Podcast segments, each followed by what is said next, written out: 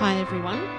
The reading is from Romans 3, starting at verse 20.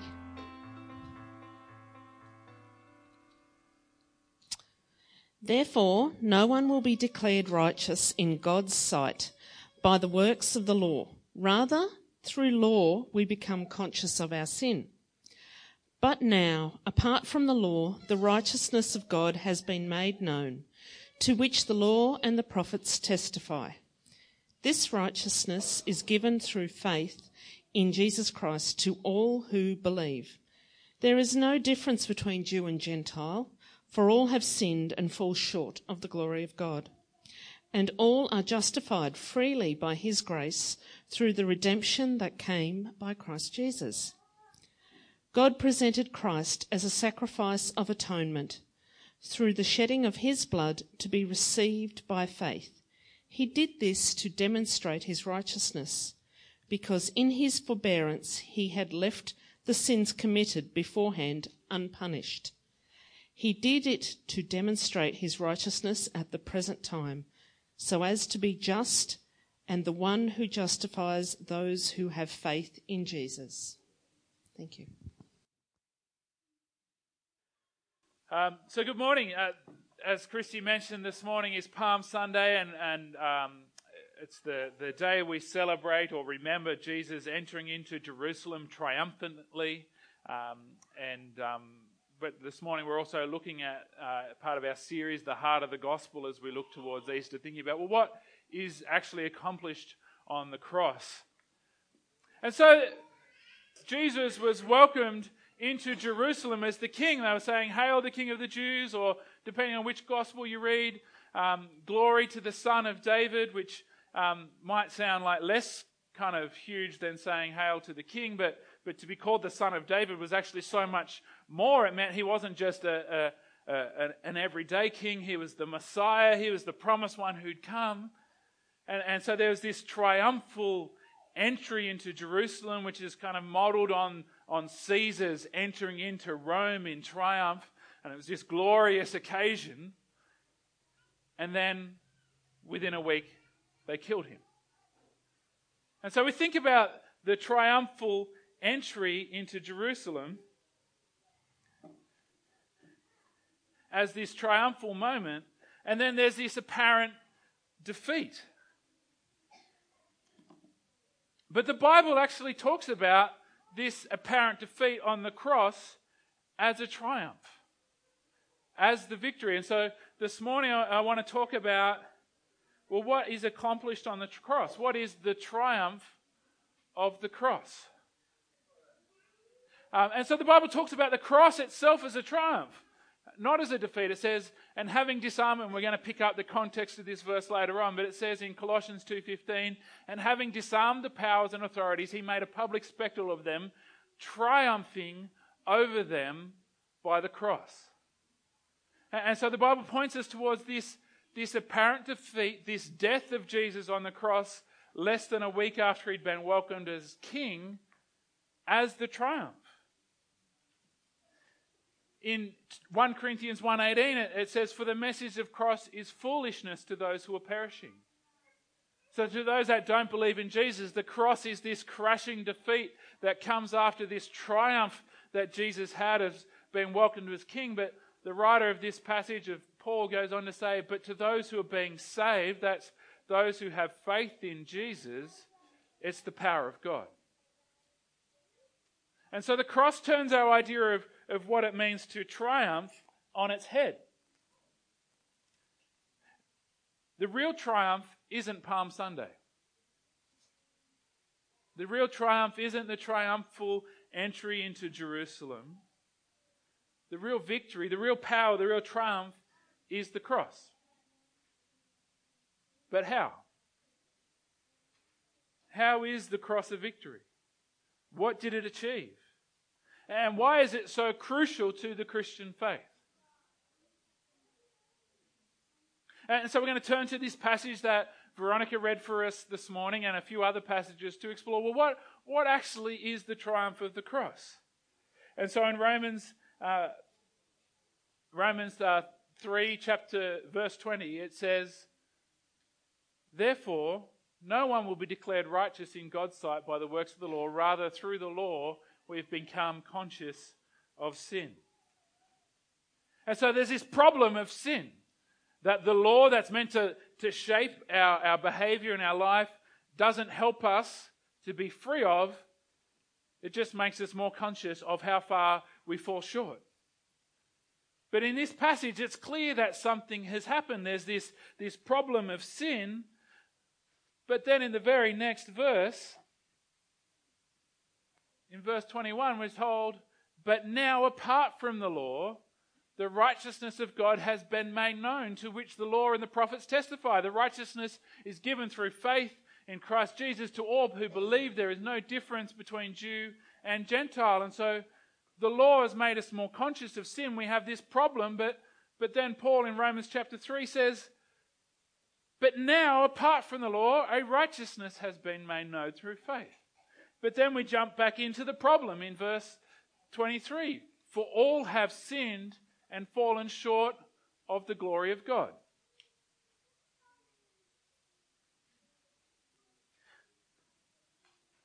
But once again, the next verse tells us that something has happened. All have sinned and fallen short of the glory of God, and all are justified freely by His grace through the redemption that came by Jesus Christ. And so these verses tell us of this, this great problem of sin, this issue of, of falling short from God, but they also tell us that something monumental has happened. Something big has taken place. That now there's this, this righteousness that has appeared, Paul says, that comes through faith. There's this redemption, this justification that that comes to those who believe in Jesus. Something huge has happened.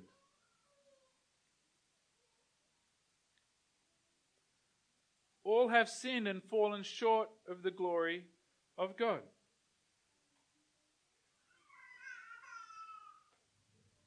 And so this isn't just a trivial issue. This is a huge problem. Sin and falling short of the glory of God isn't just a misdemeanor offense. It means that we are completely cut off from God. And that's where uh, Steve began last week with this series looking towards Easter with the, the idea that we're lost and without hope apart from Jesus. And so, this problem of sin is a huge issue because God is a holy God. Something monumental has taken place here that's been talked about in this passage, but, but the problem of sin is a big problem. Not just for us, it's a big problem for God. Not because he has sinned, he has his own sin problem. There's a problem for God in how does he express his love towards his creation that he wants to accept and welcome into his presence. We see from the Garden of Eden uh, that, that story that God's desire has always been to be with his people. But how does he express that with his holiness and righteousness that cannot abide sin, that cannot tolerate our falling short of his glory? And so we see through the Old Testament these, these stories, particularly through Exodus and, and that, that uh, deliverance out of Egypt and, and the, the presence of God manifesting itself through that time of, of, of this kind of boundary being drawn between God and his people, lest they be destroyed in his presence. We see it in Isaiah where he has this dream where he's in heaven um, and he's in the throne room of heaven and he sees the glory of the Lord, and his response is, Woe to me, I'm undone. This is my end. I'm, I'm a sinner in the presence of the Lord, and that equals my complete destruction. And so, this sin that's spoken of here, this missing the mark that's spoken of here, is a, a huge issue. We are all objects of God's wrath, we're told. That's what we deserve. Is God's judgment, His wrath, His punishment for our sin. But so, how has this great reversal taken place? How, how now can Paul say, well, we were that? We were fallen short of God's glory. We were sinners, and, and the Lord didn't help us. It made us just more aware of sin. But now this righteousness has appeared. Now we've been justified. How does this happen? How has this happened? This needs to be explained. This needs to be. This space needs to be filled with something. Because God can't just ignore sin and still be holy. Sin needs its answer.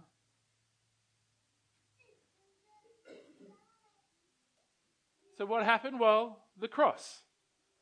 The cross is what happened between this space of all of us falling short, yet all of us being justified. And so Paul goes on in Romans chapter 3 to say, God presented Christ. This is his answering of this gap between the two things that we've been talking about, this, this monumental reversal. This is Paul answering, well, what happened? He says, God presented Christ as a sacrifice of atonement through the shedding of his blood to be received by faith. God presented Jesus. That's what happened between our falling short, our brokenness, our missing the mark, our sin, and our being justified and declared righteous by faith. God presented Jesus. The, first word I want to pick out that, that, that happens here is redemption. God presented Jesus, and, and the word there, redemption, as a redeeming sacrifice. Uh, and so we might more think of the idea of redemption as I've done something really good to redeem myself. Like, you know, I've made Carl embarrassed in front of everybody, so now tomorrow I'm going to have to be really nice to Carl to redeem myself. But, but the idea of redemption in, in the biblical context is the paying of a ransom. It, it's, it's when you redeem someone from slavery, you pay a ransom to redeem them. And so, what has the cross done in this space? Well, it has redeemed us. The blood of Jesus, his sacrifice on the cross, is a redemption, a payment of ransom for us. The cross is God presenting Jesus Christ as a ransom payment for our freedom. But then in verse 25, if we go back there, it says God presented Christ as a sacrifice of atonement. Who uses the word atonement in their everyday kind of language five or six times a day? Scripture teachers, yeah. One hand, and it was the scripture teacher. Um, and so this word atonement is not something that we're overly familiar with. And, and so, it, like to translate the English word, it means the action of making amends, the payment for wrong. And so it's kind of connected with that idea of paying a ransom, but now it's paying for something that has been done wrong. Um, the original Greek word here is hilasterion. Who uses that every day in their conversation? Not even a scripture teacher. Uh, and what it actually refers to is what's called the mercy seat, which was the kind of lid of the Ark of the Covenant. And why that is significant is because what would happen with that lid of the Ark of the Covenant, one day a year, it would come into play. One day a year, the high priest would take blood into the Holy of Holies where the Ark of the Covenant sat and sprinkle blood on top of this mercy seat. And this was the space that um, it, it was that, that God manifested his presence. And the whole purpose of that was for atonement. That the sprinkling of blood in that place of the sacrificed animals atoned for the people's sin for that year. And, and, and so now this is saying, Paul is saying in Romans that, that Jesus is now both this sacrifice of atonement and the place in which atonement happens. Jesus was given by God as a sacrifice of atonement. He was given by God to perform the act. His blood was given to be the act that atones for sin. And so, like in theolo- theological terms, in theological colleges, you, you, will, you will hear the phrase substitutionary atonement. Do you use that one? Every, not every day, substitutionary atonement. And what that means is that this act of atonement, this gift of Jesus' blood for atonement, is substitutionary. That means he's not atoning for his sin, he's uh, atoning for someone else's. And that someone else is you and me. Jesus is God Himself offering Himself as a sacrifice on our behalf. Hebrews 10:10 tells us that and that will and by that will that's by God's will we have been made holy through the sacrifice of the body of Jesus Christ once and for all. See the difference with Jesus now been the histella I can't even say it now the mercy seat, the, the, the atoning sacrifice. The difference with Jesus is it's not something that has to be done every year. We no longer need a high priest to go into the Holy of Holies to sprinkle the blood of animals into that place to atone for the people's sin each and every year. The difference is that Jesus has done that once and for all. God gave him as a, as a sacrifice of atonement. And, and for us, it, it might be a little bit hard to understand these religious kind of terms, these sacrificial terms. We haven't lived in a world where, where there was a temple and now we can say, oh, okay, I get it. We no longer do the temple thing because Jesus did the cross thing. Um, and so elsewhere, Paul gives us legal language. And so we might be more familiar with the idea of a courtroom. And so this is, this is Paul describing this same thing, but now in legal terms. And he says, when you were dead in your sins, so it's this same idea of a, of a reversal. When you were dead in your sins and in the uncircumcision of your flesh, God made you alive with Christ. So it's this great reversal from sin to life. And he says he forgave us all our sins, and, and here's where Paul puts that same idea of an atoning sacrifice, but in legal terms. He says, having cancelled the charge of our legal indebtedness, which stood against us and condemned us, he has taken it away, nailing it to the cross. And then it goes on to talk of the cross's triumph that we read before. And so, what Paul is saying is that our charges were nailed to the cross. Now we know in the Gospels that what was nailed above Jesus' cross was Jesus Christ, King of the Jews. But what would happen is when someone was crucified uh, in Roman times, they would nail their charges to the cross above their head. And so, what would be listed there is the reason that they were being crucified. What would be listed there would be, in a sense, their, their guilt, their legal charges or in, in terms of the cross, their sins. And so, what Paul is saying is above Jesus' head, nailed to the cross, even though we know in literal sense it said King of the Jews, what Paul is saying in spiritual terms, what was nailed up there was your sin.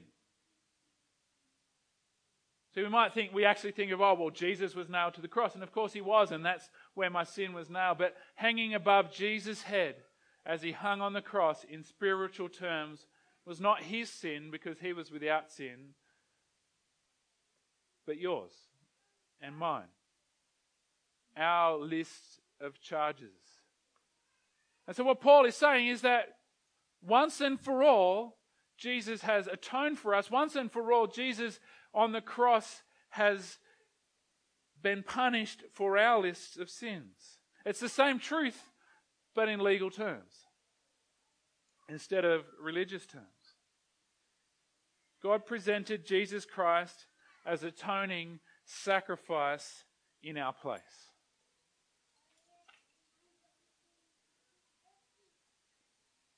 And then the next verse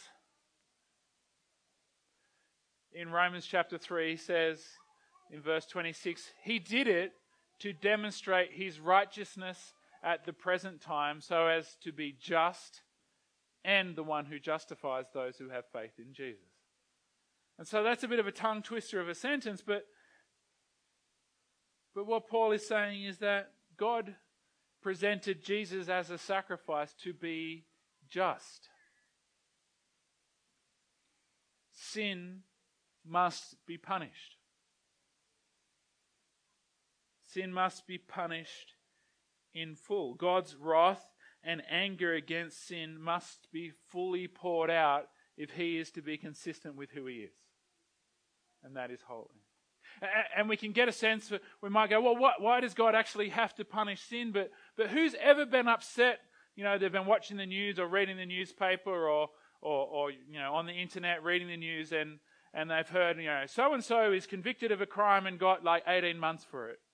Who's ever been upset about how low someone's charge has been for, you know, you're allowed to move your arms in church even though we're Baptists, some of us at least. And so this taps into that sense of justice that we have of like, they did that and they got this penalty. That is just not right. That, that sin deserves a greater punishment than that. Later on in Romans, Paul reminds us that the wages of sin are death. And so sin demands a punishment if God is to remain holy and righteous. If God is to be just, then sin must be completely punished and given its full due. If Jesus, if God was just to go, okay, I don't care about sin anymore, then he's not the kind of God we'd want to worship. That's not a just God. And so this verse in Romans 3:26 is saying God is fully just. He cares about sin. He's holy. He does not let sin go unpunished. Sin is punished in full. Those wrongs that have been done to you have been punished in full. God has already brought about justice upon them but he's not just just, he's the one who justifies. He's the one who justifies because he's poured out punishment fully and completely, but he's poured it out upon himself in the person of his Son, Jesus Christ. He gave his Son as an atoning sacrifice. He's given his son, and his son has participated willingly, saying, Not my will, but your will be done, of stepping into that place of, I will be the one in which all of the wrath of God for sin will be poured out upon. And so God is just. He has punished sin. He's punished the sins committed against you. He has already brought about justice, but He's also the one that justifies. Because He's poured out that wrath on himself so that not just the sins committed against you have been punished, but the sins that you have committed are punished. Not in your body, but in the body of Jesus Christ on the cross. And so, through faith in Jesus, we can now be justified. We can now be free from the punishment of sin. And so that means that sin is dealt with. To pick up that phrase from Hebrews, once and for all, sin has been dealt with. There is no punishment left for sin. Big picture, sin has been dealt with fully and completely on the cross. Now, that, of course, in case you haven't noticed, doesn't mean that there's not further sins that uh, are committed. But the punishment for those sins that have been committed in the past, that are being committed right now, that will be committed in the future, those sins have been punished. Big picture, sin has been dealt with, but in our own world, in our own life, our sin has been dealt with. Your sin has been dealt with on the cross. 2,000 years ago, plus or minus, uh, depending on how we read the calendar, 2,000 years ish ago, your sin was dealt with once and for all Because God presented Jesus as a sacrifice of atonement. Because God presented Jesus as a ransom payment for your redemption. Because God presented Jesus, who went to the cross not with a list of his own sin nailed to it as his charges, but your sin nailed to it as his charges. And so now you're justified. And so that is why the cross is a triumph. It's almost like a, a, logic puzzle of how, how does God remain holy, but yet make holy those who have sinned. And, and, and through the cross is the triumph in which Jesus brings together both the love and the holiness of God and expresses both completely and fully.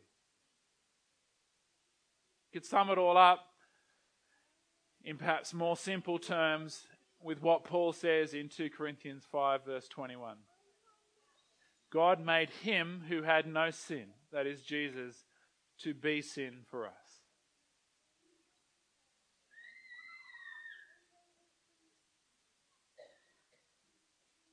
All of our charges were listed and nailed to his cross. All of the weight of our sin was placed upon his shoulders. God made him, that is Jesus, who had no sin, to be sin for us, so that we, sorry, so that in him we might become the righteousness of God. That's the triumph of the cross.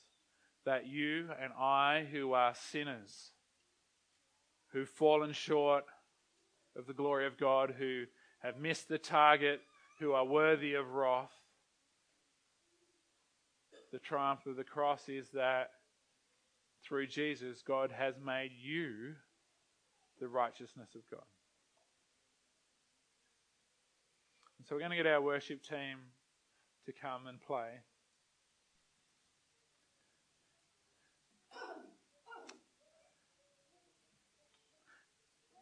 And I'm going to pray, and before we start to sing, we will sing a final song in the moment, and we won't linger here too long because our kids have been great and patient this morning, and uh, morning tea awaits, and um, we've got a busy day ahead with Messy Church to come. And um, so we're just going to start to play.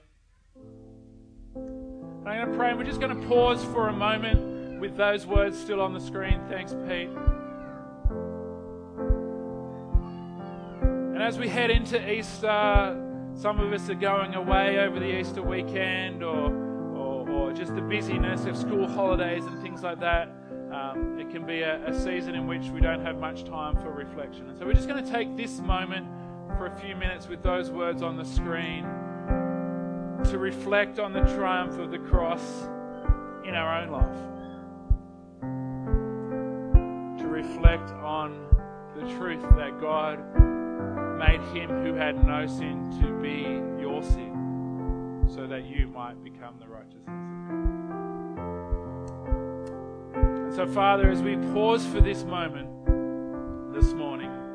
to reflect on the triumph of the cross in our own life and over our own sin, I pray that by your Holy Spirit,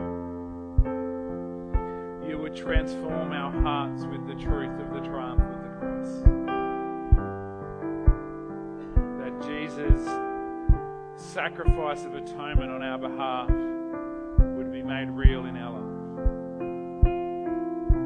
that accusations of that come from the enemy or from others that, that want to label us and pin uh, guilt and shame upon us, we pray that these words would be emblazoned in our heart and mind. That God made him who was without sin my sin, so that now I am the righteousness of God. So I pray this morning, Holy Spirit, that as we pause for this moment, that you would convict us that through the sacrifice of Jesus we have been made righteous. In Jesus' name,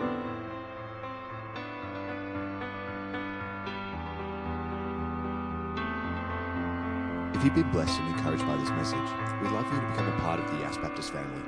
Log on to ycbc.church to find out more.